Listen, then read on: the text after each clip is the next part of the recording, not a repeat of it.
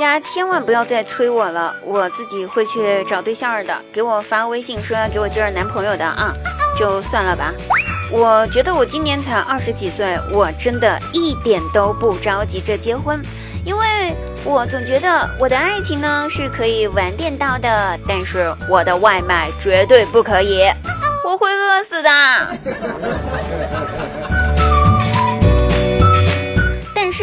有人问你你的对象是谁的话呢？你单身的话，你就跟他说你的对象是滴答姑娘。为了你们的话，这个锅我背了，就算是个黑锅也无所谓。有一天，老师在课堂上问同学们：“请问一下，这个世界上有一种马是黑色、白色相间的，你们知道这种马是什么马吗？”然后我大外甥站起来大声回答说：“老师，我知道这个马是二维码。”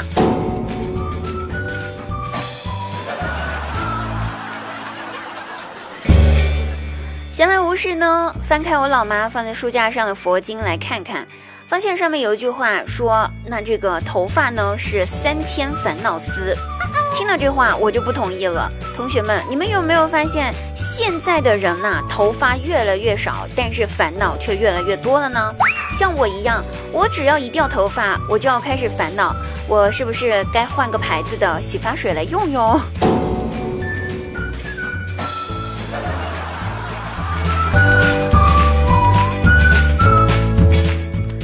晚上我老爸回家，哎，发现家里面黑漆漆的一片，没开灯。但是我老妈一个人坐在饭桌前，饭桌上面呢还摆着一个点着蜡烛的生日蛋糕，蛋糕旁边还放了一个手镯。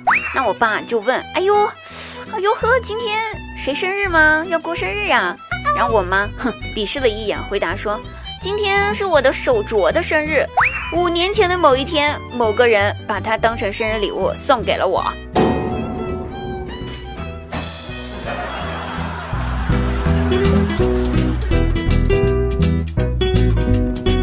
那我姐夫呢？对正在认真的写作业的大外甥说：“儿子，要不你出去玩会儿吧？啊，咱不要一直写作业，要懂得劳逸结合，这样子才能学习进步呀。”我大外甥听了之后，一脸优越的用他的大眼睛瞪着我姐夫，恶狠狠地说：“哼，你和我妈就是想把我支开，好给我生个弟弟，对不对？昨天晚上我都听到了。”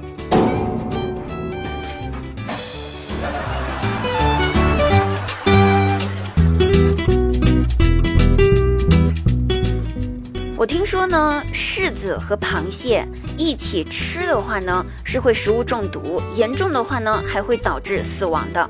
然后，我现在有点想不开了，柿子都已经准备好了，就差螃蟹了。咱们听节目朋友有没有人看我特别不顺眼的？要不你给我寄几斤螃蟹，我在线等着。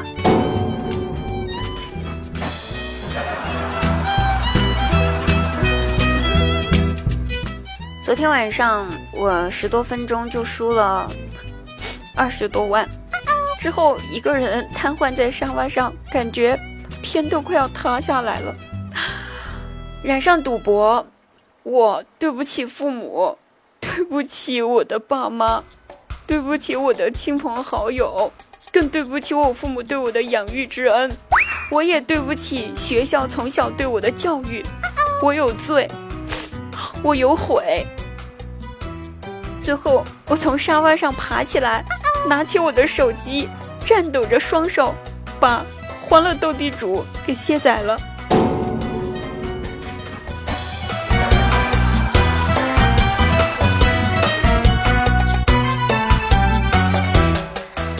好，开心听滴答，不开心更听滴答。留言十分精彩，点评哈。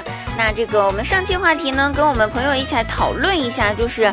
马上就要开学了，那今天也是听说很多同学都已经入学了哈，也不知道以后还有没有机会收听滴答姑娘节目了。不过呢，没什么大不了的啊，滴答姑娘等着你们就好了。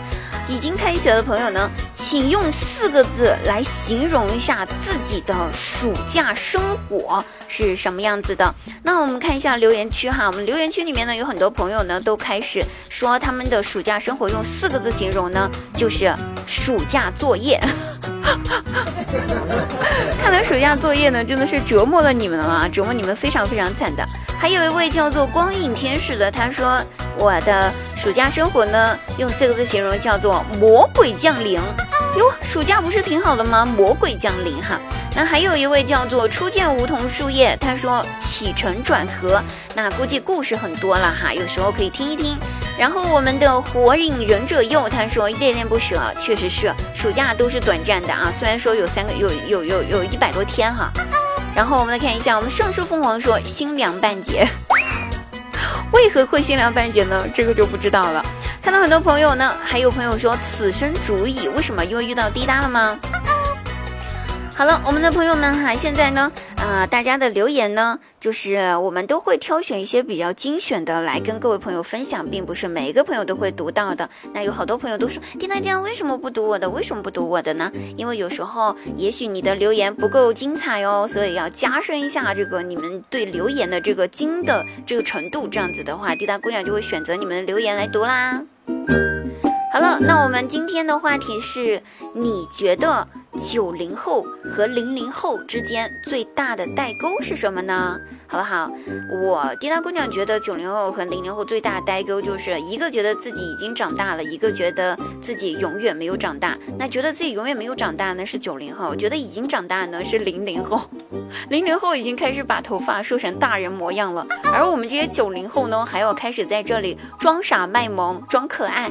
大家好，我是小可爱。